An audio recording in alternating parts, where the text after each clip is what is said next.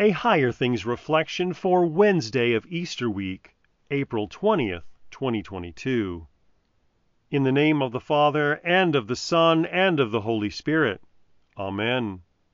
Let us draw near with a true heart, in full assurance of faith, with our hearts sprinkled clean from an evil conscience, and our bodies washed with pure water.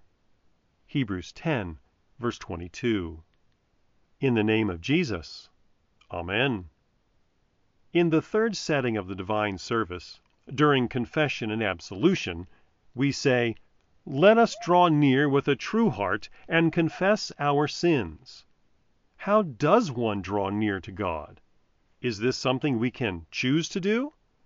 Is it something that we have the ability to decide on? The answer to all of these questions is a resounding no. We cannot decide to draw near to God. We do not have a choice in the matter. And because of our sin, we don't even want to draw near to God. So, how can we fulfill what the author of the Hebrews tells us to do? Jesus must first draw us to himself. He has done just that through his glorious death and resurrection, won for you that first Holy Week. He poured out this gift to you freely in your baptism. In holy baptism, your sins are drowned and you are resurrected in the newness of Jesus' life. The writer to the Hebrews says, Therefore, brothers, since we have confidence to enter the holy places by the blood of Jesus, by the new and living way that he opened to us through the curtain, that is, through his flesh. In holy baptism, you have the confidence and assurance that your confession of sins is heard by Almighty God. In holy baptism, you are given the confidence that your old Adam has been drowned and that you have been resurrected to new life in Christ.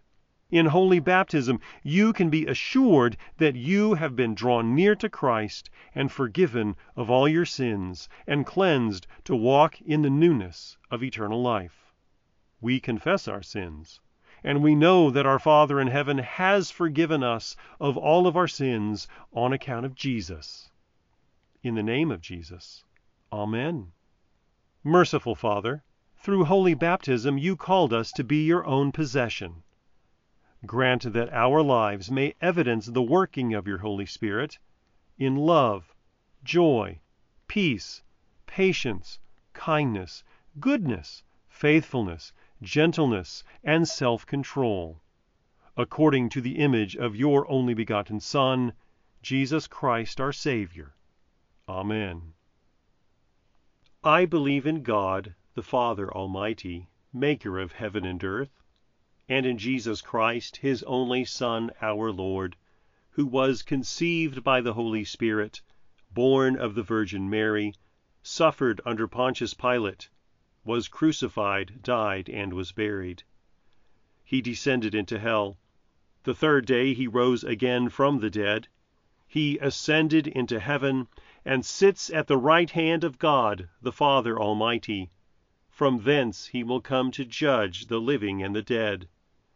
I believe in the Holy Spirit, the holy Christian Church, the communion of saints, the forgiveness of sins, the resurrection of the body, and the life everlasting. Amen. Our Father, who art in heaven, hallowed be thy name. Thy kingdom come, thy will be done, on earth as it is in heaven. Give us this day our daily bread, and forgive us our trespasses, as we forgive those who trespass against us. And lead us not into temptation but deliver us from evil. For thine is the kingdom, and the power, and the glory, forever and ever. Amen. I thank you, my heavenly Father, through Jesus Christ, your dear Son, that you have kept me this night from all harm and danger. And I pray that you would keep me this day also from sin and every evil, that all my doings and life may please you. For into your hands I commend myself, my body and soul and all things. let your holy angel be with me, that the evil foe may have no power over me. Amen. Higher Things Daily Reflections are free, just like the Gospel, but they exist and grow from your generous contributions. All donations are tax deductible. If you would like to contribute to the work of Higher Things and support these daily reflections, log on to www.higherthings.org/reflections for more information.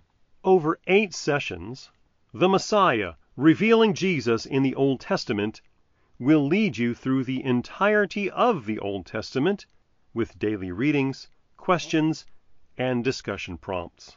After a brief introduction that reviews Christ's earthly ministry, you will dive into the heart of the holy books that have spiritually nourished God's people from creation to today.